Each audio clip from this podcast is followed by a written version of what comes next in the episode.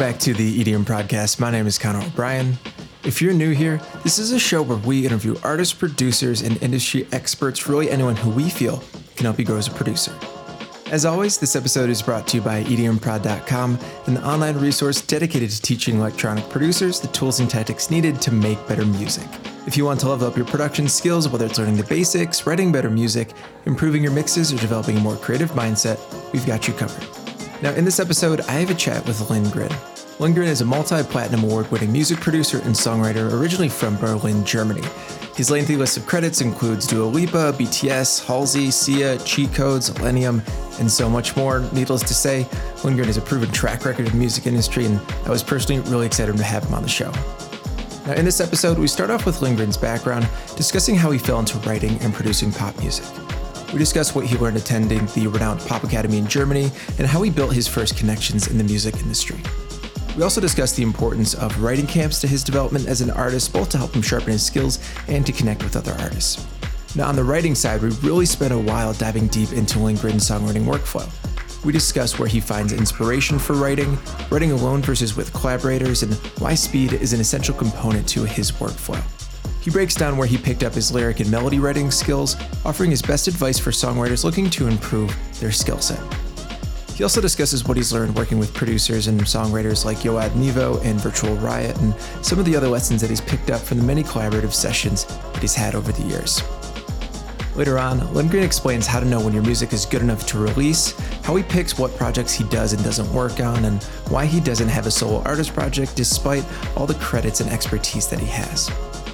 He also discusses what a typical week looks like for him, which will be great to hear for anyone that's interested in getting into songwriting and how he personally balances writing with everyday life. Overall, Lindgren offers heaps of advice for aspiring songwriters, whether they're looking to develop their technique, build up connections, or simply to start releasing music, and I'm excited for you all to hear the interview. With that, let's wrap things up and get to the episode. Here's the EDM prodcast with Lindgren.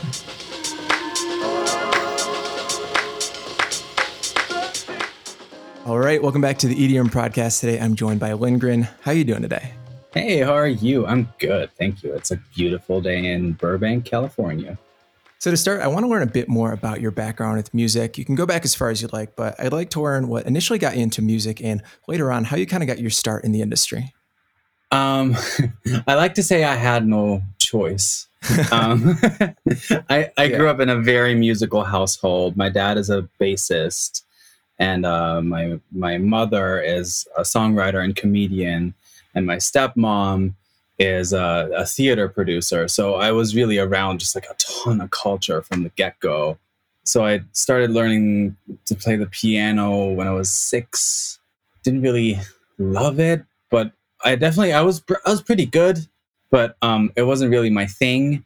Yeah. And then two years later, I wanted to learn like a cool instrument. So I so I um, just grabbed one of my dad's basses and was like, "Teach me this."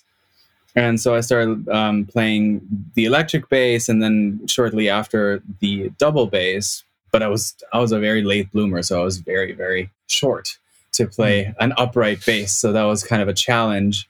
And then when I was eight for the holidays, my parents gave me a computer, and that computer had Cubase on it. And then I was like, wow, this is my instrument. This is really what I want to do. I actually yeah. still have the floppy disk from 1998 framed yeah it's framed in my studio um, and i just started like i had like eight tracks of midi i think four stereo channels or something before my computer blew up and i just started like putting some little drum loops here and there painting in some midi with my mouse i didn't have a midi controller or anything and yeah. just like making little loops and i thought it was so cool and i yeah. just kind of stuck with it I feel like that's like a pretty ambitious start for that age, especially when Cubase in 1999 wasn't too robust. So, what really drew you to that when I'm sure there weren't a lot of people around you that were specifically creating music in a DAW? Yeah, with with me, kind of th- there there were a lot of people around me technically because my dad especially in the 90s played a ton of sessions because back then like session musicians really just still had work you know so you would go I, I would just go with my dad into the studio and he would like the producer would just start recording him and he would just either just like play loops for like loop libraries or he had like a song that he would replace like a MIDI bass on just with real bass yeah. and stuff. And so I was really fascinated with this like banning sound onto a hard drive kind of aspect of it. But I didn't really, I wasn't really interested in like the engineering side of it. I always thought it was more of like, I saw the parallels between looking at a, like sheet music and my my computer screen and seeing Cubase, it kind of felt the same to me. Yeah. You know how you arrange different tracks over each other. It kind of looks like the manuscript to a symphony. And since I grew up around so much classical music, I kind of drew that parallel from the from the beginning and was like, that's how I want to compose. That's how I want to work. I don't really care about these little dots and sticks with little flags on them. I, I want to paint MIDI and I want to like cut up some drum loops and so that was my Lego. Yeah, it's almost like you found the language and instrument that made the most sense to you. Like you said, you started with piano, you tried piano, that didn't really work, tried piano or tried bass after, it didn't really work. You're just finding what is the specific thing in music that I really naturally gravitate towards. Exactly. It's just that that's, I always say Cubase is my instrument. Even though I am I am pretty proficient at piano and, and bass and stuff, and I really think that is really important to be a good producer to at least be proficient in some sort of instrument just so you can yeah. write a song outside of a computer. But honestly, like that is my language. So you kind of jumped into that when you were nine, 10 years old. What did music and music production look like for you going into your teen years? I started playing in bands when I was, I think, 13, just like little like cover bands. We would like play Green Day songs and think we were so cool and like Meredith Brooks and stuff you know the stuff that was cool back then. yeah. Alanis Morissette covers. Um, I know, right?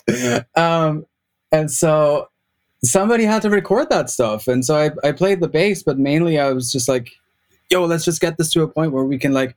kind of record this into a computer and it never came out the way I wanted it to. I mean, A, I didn't really have that many microphones or um, an interface that could track that many instruments at once and so i i kind of fell out of love with the band thing and like just started hanging out with my rapper friends and um i had a ton of those and i i started rapping myself but that was not really my thing i was not as good as the other kids and so like i became that guy in his attic yeah. with the computer and the makeshift uh, vocal booth that just made beats and some kids dropped by and just like laid down some raps at what point did you start to take it seriously as if this was going to be the career for you? Were you already thinking about that when you're in high school, like 14, 15? Honestly, no. When I was 14, I got cast on a TV show in Germany, and I spent most of my teenage years on set. And so I kind of thought I was going to be an actor or some sort of film producer, director, something like that. But then I slowly realized, like, I kind of don't I don't like that. I yeah. don't like actors that much. Um, they talk too much, and so yeah. I, I'm an asshole. Um, and so when it became time to to apply for college after school, I realized the deadline for acting school was over, and I was like, damn, I have to do something for this year. I don't want to be one of those guys that takes a year off and is like a hippie or something. I want to get going. Yeah. Because I hated school so much, I just couldn't wait to get going with actual life. So I literally just asked my dad, like, is there anything in music that I can do? But I was always kind of intimidated to like follow in the footsteps eh, of all these musicians in my family. I would have to live up to those standards. And he was like, dude, you you are a musician already and I'm like, yeah, I guess I am. I didn't really didn't really notice, but all this time, uh, me like doing bad in school and stuff, it wasn't because I was like chasing girls or or or I was like I don't know smoking weed or whatever. I didn't yeah. do any of that. I was just in my studio making beats. And so I realized like, oh damn, there's this there's this school in Germany called Pop Academy that's basically like a Berklee kind of thing mm-hmm. for uh, for Germans. And so I applied there and I didn't have high hopes because they only take like five or six people out of hundreds of applicants every year. And God willing, man, I, I got in. And truly, when I got that letter, I was like, yep, I'm going to be a producer. So I think the idea of music education at a higher level for like a Berklee or like a Pop Academy, there's a lot of other ones kind of like that, is always a contentious issue. So, how important was attending that school to your development and growth as an artist? I believe it's the same thing with all of these schools, and this might be. No, I'm not afraid to say that. I think the ed- you can't teach pop music, dude. You cannot teach pop music. It's something that's just not that graspable it's not something you can really make into a science, but the network is incredible. You just, in the, let's say in the real world, it is so hard to be around so many talented people because if you apply to an art school, you can't just like have good grades and pay your tuition and get in. In Germany, college is free. You just have to be good to get in. And so every single person there is good, like just by definition. And so yeah just to have that network of amazing people around you is invaluable. And so the education truly is kind of second rate to me. It's it's not really something that I think about every day. There's some like technical stuff and definitely the business aspect of music business that really helps yeah. me. Um, I can read my own producer agreements and I know the difference between an MDRC uh, publishing deal and a and a recoupment deal. Th- those kind of things that they really help me. But truly, when I'm producing music, I'm not like, oh yeah, uh, the Fletcher Munson curve really isn't working for me today. None of this yeah. stuff really affects how I work every day. But I got my start in the actual industry because I went to that school, and I cannot, I can't discredit that. Yeah, it's like this idea that everyone that attends the Berklee School of Music is the best kid in that local town. It's like all of the best kids from every city in the US, all just in a little pocket. And it's not necessarily the direct education, the homework that you're getting, and the instructors that you're working with. It's the people that you're around from a student basis. And just naturally, those people are going to be connected and be able to grow and build together. Absolutely. Yeah. It is not, it's not about a degree. You can't show up at Warner Records and be like, yo, sign me. I got a master's degree from somewhere. That, that nobody yeah. cares, man. You gotta, you gotta. Somebody once said, I think my manager said this. Music schools only work for you if you don't really graduate. Like you, you've made it when you don't graduate because yeah, if if you graduate from music school, that just means like you're probably like not that good to be discovered and over the term of your of your studies. And so yeah. um when I when I got my bachelor's degree, I had already moved twice out of the out of the town that I went to college in, and yeah. uh, hadn't attended a class in a year. So, what were those next steps after graduating college? Well, I kind of I would have graduated after three years, but um, because I got a pretty quick start in the songwriting scene, out, straight out of college, I kind of yeah. didn't attend certain classes and I had to go back for an entire year just to finish piano lessons.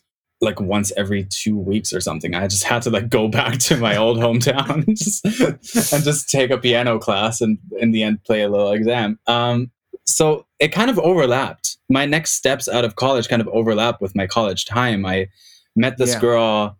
Uh, she she went by Lisa Rowe back then and it was right at the height of like dubstep being cool and yeah. I was one of two people in Germany that did dubstep. it was just Virtual Riot and me, and um, and we both worked with the same singer, Lisa Rowe, and um, so I kind of became her like bandmate. We were like we were Lisa Rowe together, and started playing gigs and got a record deal in the UK, and through that I met a bunch of publishers who were really interested in publishing me. One day I get this Facebook message from this guy, Robert, who says, Hey, I, I work for this management company in Hamburg, uh, Golden Gate Management. We manage the biggest producers in all of Germany. And I looked at their roster and I was like, wow, that is impressive. Uh, what do you want from me? And he's like, we want to manage you. And I'm like, why? and that guy is still my manager in Germany. He's still he is the reason I'm anybody, truly. Did all of these things come off of your work with the Lisa Rowe project? Um, in the beginning, yes, but it kind of it kind of fell apart. The, the, the dubstep wasn't cool, and like the records weren't selling as much as we wanted to and I also just didn't want to be a pure EDM artist or whatever I was. At the time, I really wanted to write pop music and, and produce pop music and just multiple things. I wanted to do different genres. And so we kind of disbanded the Lisa Rowe project and I just dove into the German music scene for a couple years and started working with some people that I, when I was 14, I had like posters of them on the wall. And then all of a sudden I was in rooms with them writing songs. So, working in Germany for a few years, at what point did you start to grow into more of an international and US market? This is where um, I have to really thank the concept of writing camps. I'm a, I, I used yeah. to be a m- much bigger fan, but I'm still a big fan of writing camps that are well curated. So, um, for anybody that doesn't know what a writing camp is, basically you get a bunch of studios either in a part of town or you have like a studio complex or you have some remote destination and you make a couple studios out of just a pair of speakers and an interface and a mic and you just get a bunch of writers together that that have never met and you give them briefings from labels and just curate sessions each day over the course of this camp where you change out the writers you change out the producers you change out the, the artist maybe and you just write songs all day. And you meet so many new people. It's almost like camp. Like it's it's it's awesome. Yeah. like you you meet so many interesting people. You learn new things on the fly. And so my my management started sending me on all of these writing camps over all over Europe. And uh, I went to Sweden a bunch. I went to the UK I went to Santorini uh, in Greece. That was incredible. So the reason I'm now in California is also writing camps because at every single international writing camp that I went to, there would be an American or somebody that worked a lot in LA. And they'd always ask me, Are you from LA? Or do you work a lot in LA? You just seem like you're from LA. and I was yeah. like, What's what's in LA? What's what's there? They're like, well, the music industry. And I was like, but I oh, I didn't know that. I should check that out. Yeah, and so I I decided to check out this LA thing and told my my publisher at the time, Kobalt, and my management in Germany, hey, book me a bunch of sessions. I'm going over there for three weeks. Yeah. And I went over there and um, had a cool time. I just fell in love with the city right away and just met all these interesting people and just like be, I was really feeling the vibe. And like I think a week into my trip I called my manager and I was like dude by the time I'm 30 I'm living here. No it's like there's no doubt. And he's like don't forget about me. And um and on one of my last days walk into a session and there's this girl Melanie Fontana booked with me in the session with another writer called Jolene Bell who had basically pulled her in we just like look at each other at the studio and are just like, ah, uh, we're not gonna just write a song today, are we? um, and then we just like exchanged numbers and went to dinner right after, and um, the, over the, and I had to go back to Germany a couple days later, and so like we just started texting and texting and texting for like yeah. six months, and it was. uh, uh, went from texting to Snapchatting, which was cool at the time, RIP, and yeah. um, then to FaceTiming basically every waking hour. And then eventually, Melanie was just like, uh, This is bullshit. I'm coming to Germany for three weeks. And then we absolutely just started dating, man. and now yeah. we're, and now it's five years later and we're married and have a house and a cat and I have a wood shop. We did it. We absolutely nailed the industry relationship, I think. So at what point did you settle in LA area full time? I moved here full time in 2017, just like 2-3 months before we got married. So I think with that, let's kind of slide things over into songwriting production. I definitely want to talk about some of the projects that you're working on right now, like with BTS, Bonnie and Clyde, Jesse Andrea, so many things that you're doing. But for now, I just kind of want to dive into songwriting. First thing that I want to talk about is generally when it comes to songwriting, are you preferring to work by yourself or do you like the more collaborative approach? Absolutely collaborative. I I am terrified of a blank canvas. Absolutely just crippling anxiety over just staring at a blank page. It's not it's not what I want to do. I need somebody to like right off the bat just like either hype me up, give me some sort of concept, something I can bounce off of a person. I I don't work well alone unless there's like an acapella to produce around. But when it comes yeah. to songwriting, I I absolutely need other people. It's I I'm not the guy that like sits down and writes poetry and then puts melodies to it. That's absolutely not me. I, I like to yeah. walk out of a session with a finished song. So, when you talk about a concept, what types of things do you really enjoy being pitched? Like, if somebody, what does somebody give you that gives you the most energy and excitement just to start writing? I know this is not a really sexy answer, but like it truly depends on what you're working on.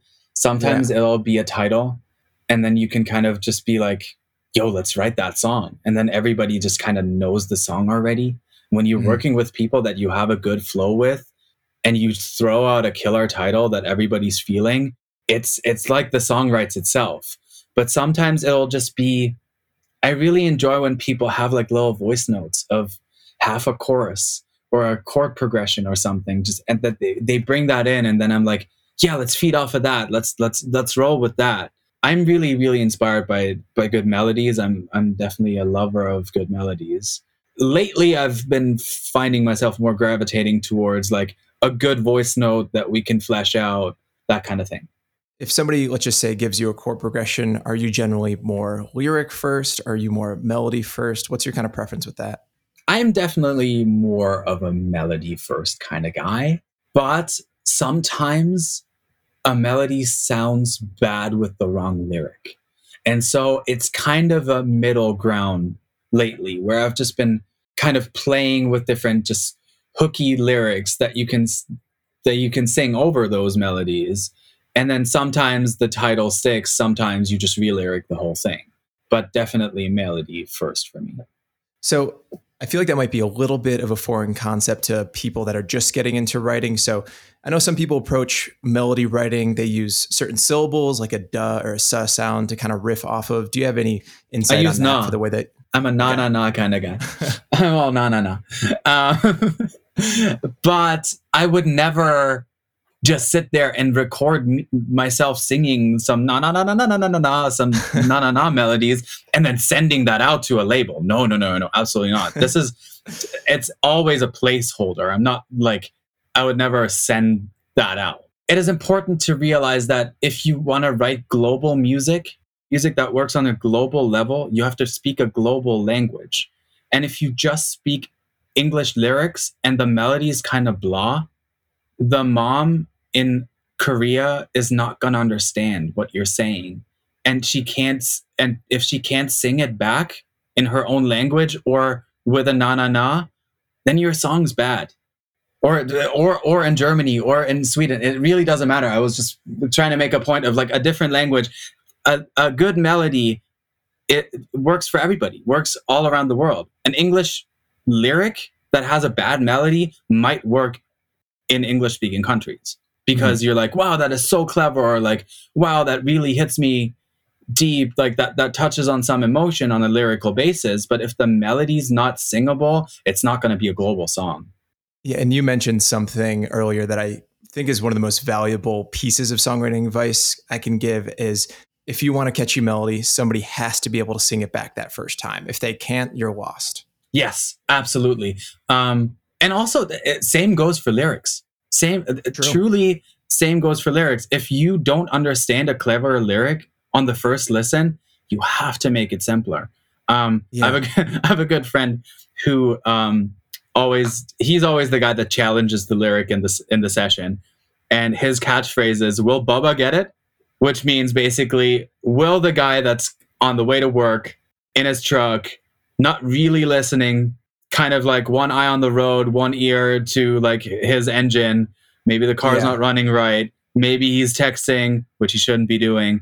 But will he get that lyric when it comes on uh, on the radio? I mean, I think that's a great metric, just thinking about making it as palatable and as easily digestible as possible. Yeah, it's pop music, dude. It doesn't mean yeah. it doesn't need to be silly or it doesn't need to be stupid, but it needs to be simple. On your end, how much refinement does it take to get both the melody and the lyrics in that pocket where, you know, you're not singing nursery rhymes, but it's still something that the average person can kind of retain most of the first time through? again, super unsexy answer. Sometimes it just happens. Sometimes it's just magic from the get go. And sometimes it's a three session kind of teeth pulling kind of deal. But the songs I'm most proud of are the ones I worked hardest on. So I think one thing that's really important in kind of your side of the industry is being able to write specifically for different singers. So kind of talk about that when you're working with like a BTS. I know you worked with uh, a Halsey track, all these different artists. How much are you thinking about the like kind of tone and range of the singer that is going to be performing and recording the vocals that you're writing? That's a phenomenal question. I love that. Um, it is an art, truly, to yeah. be able to make a song that sounds like somebody else is already singing it without trying too hard, without appropriating their language because then yeah. they could do that themselves. In terms of international collaboration like BTS, it would be analyzing their range, just checking out which singer has what range. Um, can they hit that note? Can they hit that note confidently? Do I want do I want it to sound like they're pushing themselves a little bit? All this stuff. Um, but also, I, I do the same thing with American singers, where I just like if I'm like I really want to tailor make this song for the specific artist, I listen to a bunch of their catalog and just check out with which keys they like, which tempos they like, which topics they like, obviously, and obviously their vocal range. Because if a singer can't sing something, they're not gonna even try. They know a, a great artist knows their limits and knows their abilities. That's what makes them a great artist. And so they're yeah. never gonna even attempt to cut one of your songs if they know, oh, this is way too low for me. So obviously, a lot of your process is collaborative. You've got all these different artists that you work with. I think personally, from myself growing as an artist, I learned the most from other people, not just like on YouTube or something like that. So I'm curious, are there any specific lessons that you've taken away from some of the songwriters that you've worked with that have just genuinely overhauled and improved your approach towards writing? Bro, literally everything I know.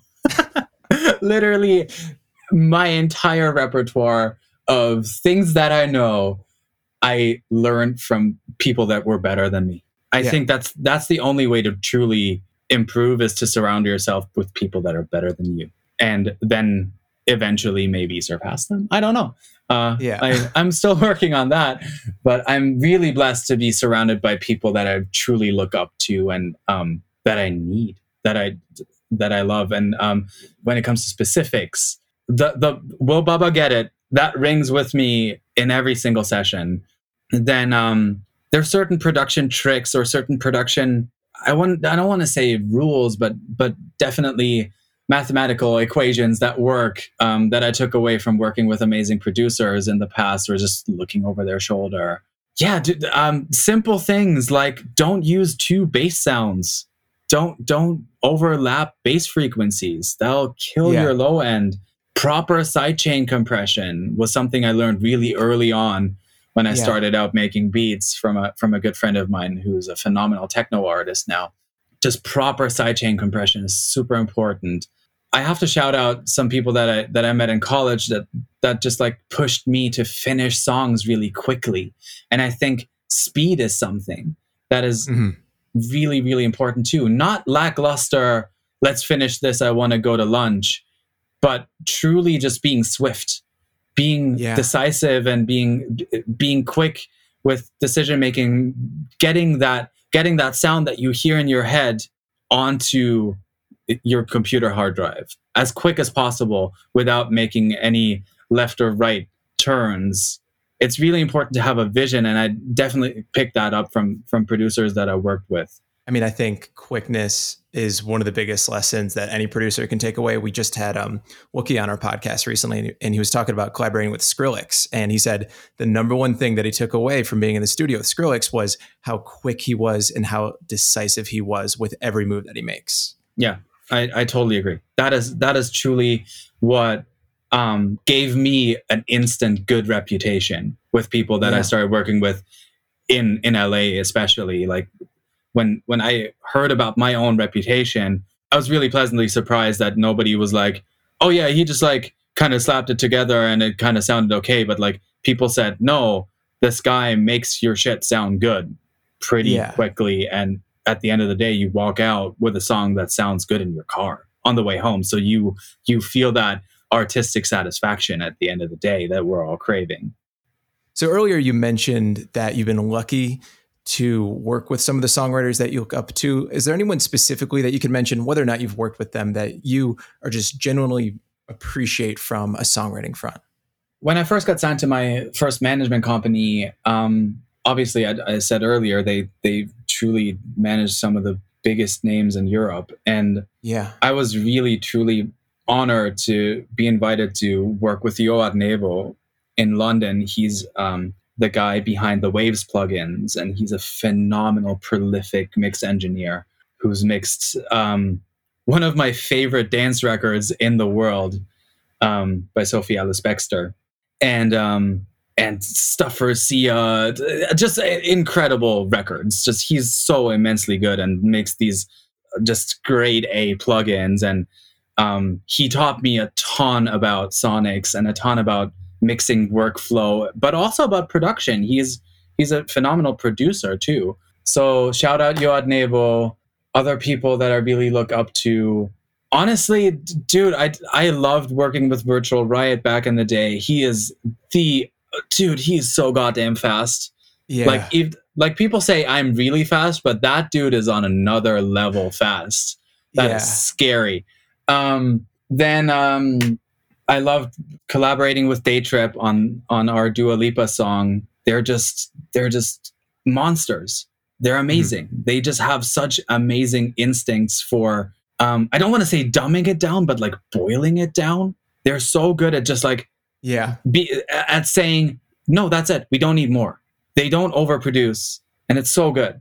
I think for me, James Blake is one of my inspiration when it comes to production, and he's exactly that. He can strip things down to the bone to exactly what needs to be left there in the mix. Yes, I, honestly, that's that's what I uh, that's what I admire the most about uh, Louis Bell, for example. He is yeah. he's the guy that just like goes in on a song and just like strips it to the absolute bare minimum and just brings out that magic that probably was lost along the way of overproducing a song and that is yeah. so dangerous that that's such a danger that producers especially if you work alone by yourself that you run into is adding and adding and adding and then eventually you've lost that initial magic that you yeah. that that that brought you to that point of wanting to produce that song to uh to to completion other people i look up to obviously you mentioned him Sonny Skrillex, he's he's a god. He yeah. is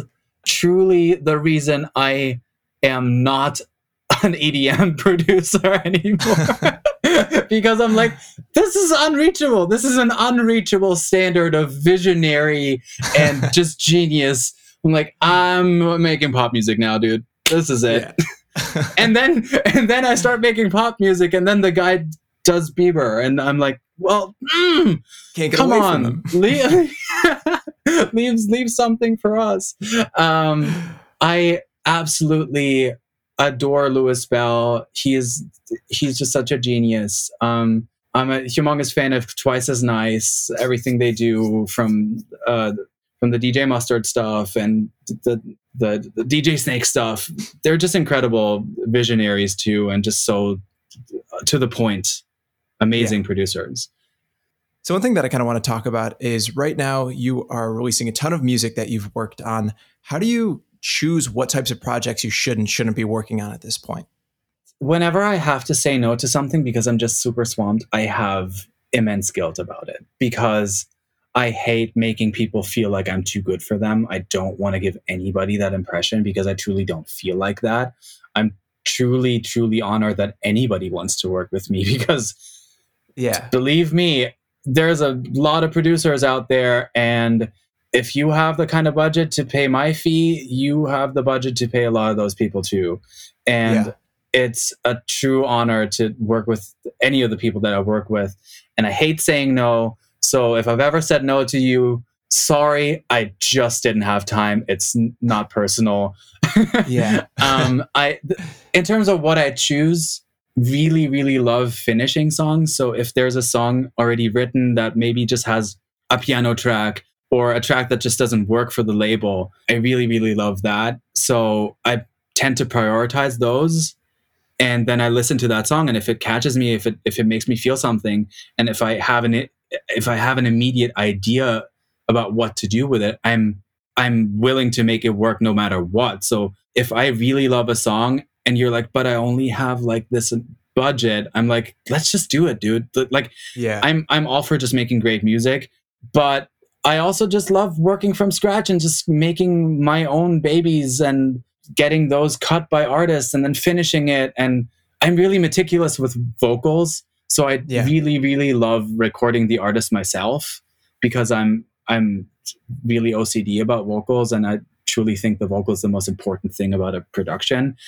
And so whenever I have the chance to do that, I will definitely prioritize that too. So I want to pitch you a couple questions right now that I'm going to gear towards aspiring songwriters because I'm sure there's a lot of people that would like to be in a position to do what you're doing, but have no clue how to get there, both from a practical standpoint in terms of developing the skill set, but then also from a networking standpoint. So Yes. kind of like first off, what advice would you give to somebody that is kind of maybe, you know, writes their own songs at home and records a little bit, but wants to develop their chops a little bit more to get to a point where they can work with some of the artists that you've had? I say output in the very beginning is so easy right now. You can release music. You can release music on every streaming platform, on every download platform, even physical form, so easily and so cheaply now. You don't need to Yeah. get signed to a label. You can you can use any of these distribution companies that just charge you four dollars a year for a single or whatever. Um, they're amazing, but make sure it's good. Make sure it's truly good. When you're releasing pop music, especially, there's no minor league. Yeah. Instantly go, especially in this democratic society of streaming, there truly is no minor league for pop music. So you're going in the ring with Ariana Grande. You're going in the ring with Taylor Swift, with Panic at the Disco. You're going in the ring with Post, Post Malone. So make sure it's good. And if it's not good, don't put it out. Play it to Yeah. people. Play it to people that aren't in music, that don't that won't judge you or be jealous of your quality. If you think something's good, play it to somebody who you would want it to buy it. You know, yeah. you play it to a potential customer. Hold your own little focus groups and say, "Is this good? Do you like this? Would you stream this? Would you put this on your playlist? Would you buy this potentially? Would you want to hear this in a movie? Whatever. It truly doesn't matter. Just make sure it's good. So many artists make that jump before they're ready. So I think that's invaluable advice. And I think makes self awareness a crucial aspect of being a successful artist. You have to be able to honestly look at yourself, look at the music that you're creating, and ask yourself, is this ready? And is this commercially viable yet? Yes, absolutely. You need to be brutally honest with yourself because you know what? It doesn't get easier. It gets so much harder because Yeah. once you're out there and you have the you have the possibility to send a major label A&R a song, best believe some of the best songwriters out there have that email too and they're sending their own songs. So you're going in the ring with them now. How helpful do you feel like it would be for somebody that's trying to get into songwriting to have their own personal artist project? Because as far as I'm aware, you don't have one that you're, you know, consistently releasing on. not anymore. Um, I also there's still there's still some dubstep floating out there somewhere. oh my god, I'm mortified. Um, I think artist projects are are great. They're they're amazing and they really help. And plus, you make so much more money from it off the Yeah. off the bat if you own your own masters, or even if you sign a track away and you have that artist share of the master, you make so much more money and you can actually start a business much easier with Yeah. an artist project. But also, again, make sure it's good because now you're attaching not only your name, you're attaching your face, you're attaching your voice to that. kind of given that why at this point don't you have an artist project? And I'm saying this because I think a lot of people might say, like, hey, they might be naive and say, hey, if you're good enough to write for BTS, for Tomorrow by Together, all these people, why don't you just do it for yourself? To be honest, the answer is because I don't know what I would do. I don't I don't want to be an EDM DJ. I don't want to be a singer. I you don't want me to be a singer. So so I truly don't know what I would do. What I really had what I really aspire to do one day is to do the Benny Blanco thing where yeah. he's produced so many hits that he has the time to just be like, yo, Halsey, yo, Ed Sheeran, want to make a song together and we release it under my name and you're just the features on it? How would, how does that sound? Or like just that that would be that would be the way I would want to do an artist project. But I don't maybe maybe this is my own insecurity, but I don't think I'm there yet. Yeah. It's tough. I think on my end, there's just so many things that go into getting to the level of the artist that you're working with right now from a branding standpoint, from a marketing. It's, and obviously from a music standpoint, from like a sonic signature, there's just so many moving pieces to get to that level that it takes a lot of time to refine things or to, you know, get people around you to help you get there. Absolutely. It, uh, I'm, I'm not that much of a, of a self promoter if you look yeah. at my Instagram, I have like nine posts and I do like two stories a day, and most of them are food or woodworking related, not even music related, or I like repost something my management posts or something like that.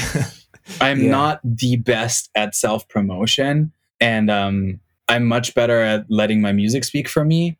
So that truly isn't something I want to take on right now. I'm still working on on getting a better standing in this industry. So I really like I mean this might sound arrogant, but I truly don't have time to to yeah. be like a self-promoting starting artist. That would be a square one I don't want to hit right now. So to give people kind of more of an idea of what your day-to-day process looks like i'm sure every day is different so let's just assume it is february 2020 before all of this pandemic stuff hit what would like an average week look like for you in terms of sessions and production, working by yourself and working with other people? Oh, that's a cool question. Thank you. So February was a super fun month. I gotta say.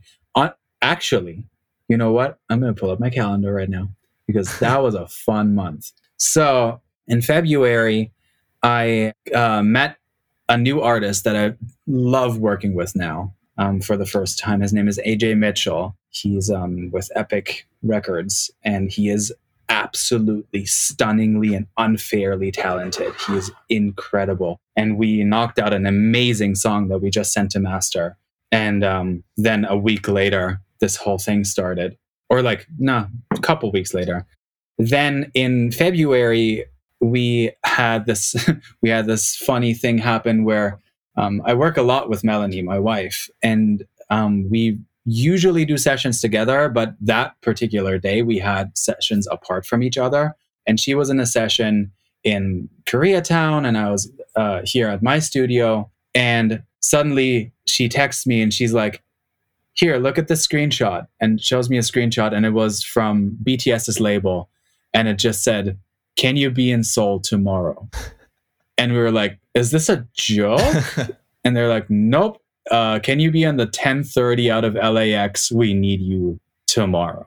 And so we literally packed our bags, called our friend who's our cat sitter slash house sitter, and literally jumped on a on a plane just for four days to finish what's what came out today. Uh, Can't you see me by by TXT? And um, we spent four days basically with um, the head of uh, Big Hit Records or Big Hit Entertainment, sorry, and just finished up the song and really went into detail with them.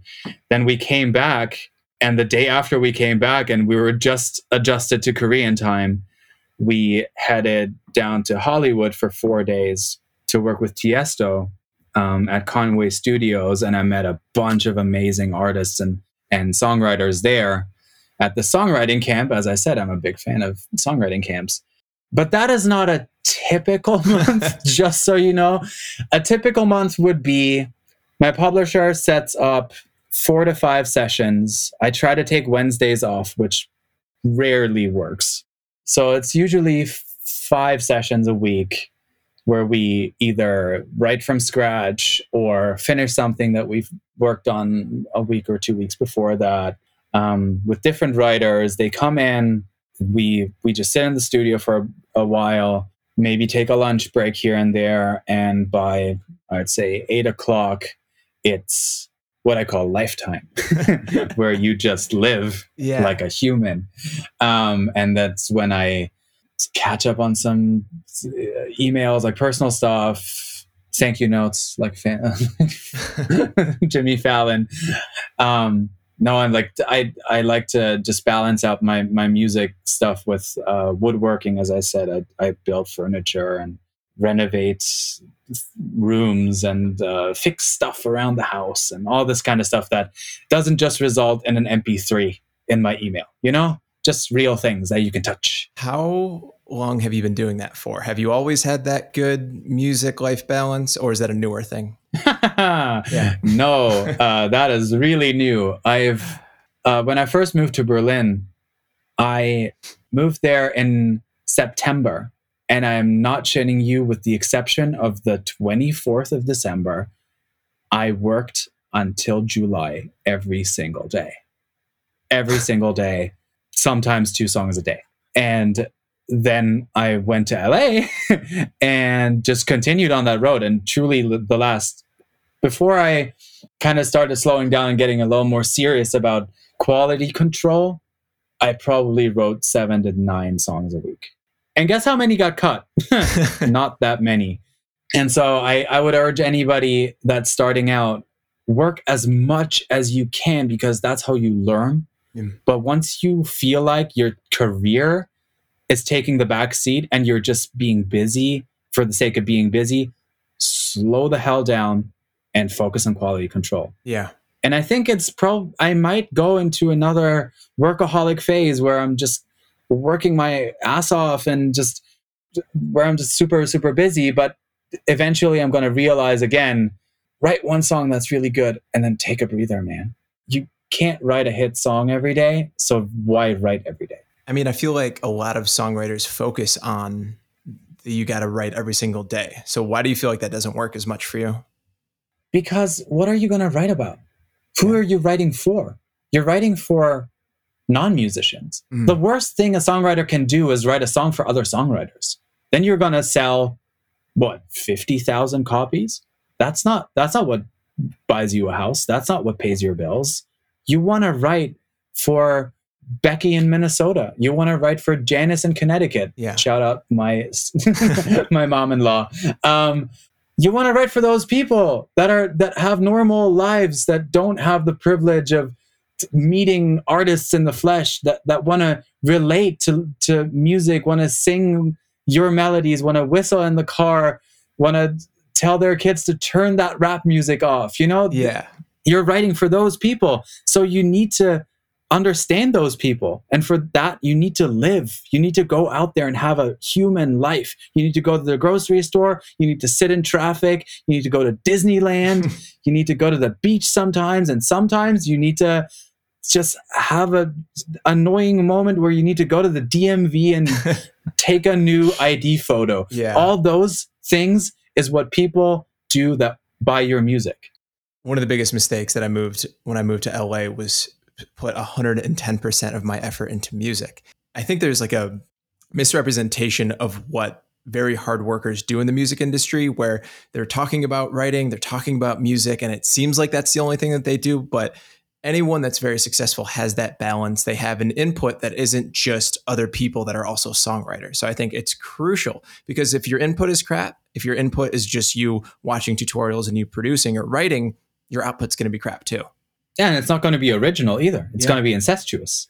If you just watch some dude make some serum presets online and then you make that preset, that that's already not original. That's just you, you honing your skill, and that is incredibly important. That's you honing your craft. But what comes in then is you getting inspired, genuinely inspired, and creating something new with that craft. And I think that's how everyone who gets into this starts. Something happens in life that says, hey, you should go right. And they get off course a little bit when they hyper focus on some of the technical aspects when it comes to music. But you need to take a step back and remember, hey, chase life and let that inspiration drive your creativity and art. Absolutely. Uh, absolutely. And it might not work for you in a right Monday and then Thursday again that that might not work for you and it certainly doesn't for me.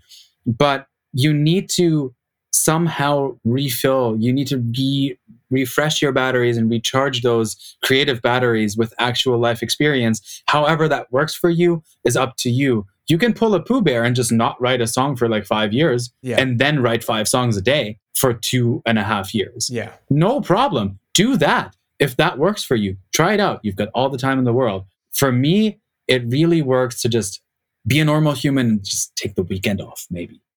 Cool. So, a couple more questions and then we'll wrap things up. I just want to talk about some of the projects that you're working on right now, especially to give people context that don't want to go through all of your credits right now. So, kind of talk about what are some of the projects that you're working on right now. You can talk about specific artists or just releases that have been coming out in the past month or so. In the past month, I, I had a good release month this month pretty proud. Um, that was that was a good month. Um, uh, in the past, the, in, in the last seven days, I've had like five songs come out. I think we've been over the last year. We've been working a lot with uh, Jessica Andrea. She's a phenomenal singer, and um, we just put out her debut song "Love Like This." On the same day, we uh, dropped Bonnie and Clyde's new single "Atypical" on, on Ultra Records. That was so fun to work on, and yeah. they're just they're just cool kids. Mm. They're super cool kids. Then yesterday, the new TXT single, which I said we finished up in Korea, came out, and I'm super super proud of that. Um, it's been a long time coming, and it was a lot of work, and I'm really happy about the response to it already. We have another we have another song on that record called Puma that we also wrote some melodies on, and um, then today uh, the debut single of this new girl band called Secret Number came out. The song is called Who Dis, which I actually got to co produce and write some melodies on. And then at the end of the week, we have another release with um, ex-2NE1 member Minji, whose debut single we produced um, a couple years ago. And she's been kind of taking a hiatus due to some, uh, you know, label stuff. Um, and now she's on her she's truly indie now and is putting out a song called lovely on saturday. It's a lot of korean stuff this uh this week. Yeah. Uh, this month. But that also has to do with the fact that um we just we just work there a lot and they tend to they tend to bunch releases together. Just i, I don't know why but it just happens to be that way. Um earlier this year proudest moment in my career happened when Dua Lipa put out Good in Bed, which was just such an enormous, enormous blessing. And she was one of my what I call white whale artists for a long time. I've been a fan of her since her first record that came out. It wasn't really big in the US, but I was still in Europe and it was just such a smash in Europe. And I was such a fan of her voice. And I just, I just love the whole product. It's just phenomenal. And what she did with this new album is absolute prolific pop music. I'm just such a fan of hers. And when when last year we got the news that she liked one of our songs and wanted to work on it with us, I was absolutely ecstatic. So last year when she uh, told us she wanted to work on a song with us, that was just such an ecstatic moment for me, and I was so proud. And um, then we finished it up with Daytrip, who I was a fan of before too. So it was just such a magnificent step forward for me career wise and the album did so well and the song came out amazing and it it turned out to be a fan favorite it's such a polarizing song because it's so like raunchy and dirty and the fans either hate it or love it I, I'm I'm such a fan of the reaction to it. Obviously, yeah. BTS on featuring Sia was such an amazing blessing to have just had a really good start of the year, man. I'm really really proud and I'm really humbled by everything that's happening when we got the news that Sia's on that song, I just like I popped awake because Korea is 16 yeah. hours ahead. So whenever they release some news that we don't know about, it's already out and we basically wake up to the internet blowing up over those news. So it's usually like when I see my Twitter like over 200 notifications, I'm like something good happened, something something big happened. This is gonna be a good day. And that day was really really cool when I found out that Sia was on the song, and obviously uh, there was going to be two videos, and it was such a cool release strategy, and the song did so well, and the premiere on Fallon was mm. absolutely glorious. In the future, um, for this for this year, we have some more stuff planned. Unfortunately, I can't really talk about it. This sounds cocky, but um, I don't want to jinx it and be like nothing set in stone until it's out in this industry. So I just super super excited over everything that's going on. We've gotten to work with some amazing amazing artists, and um, we have some cool cool shit in the pipeline. Awesome, man. Love it. Well, with that, we will wrap things up for this episode. If you wanted to learn more about Lindgren and check out some of the music that he's working on, I'll leave a link in the description to do so. It's been great chatting with you. Appreciate you being on the show. Thank you so much.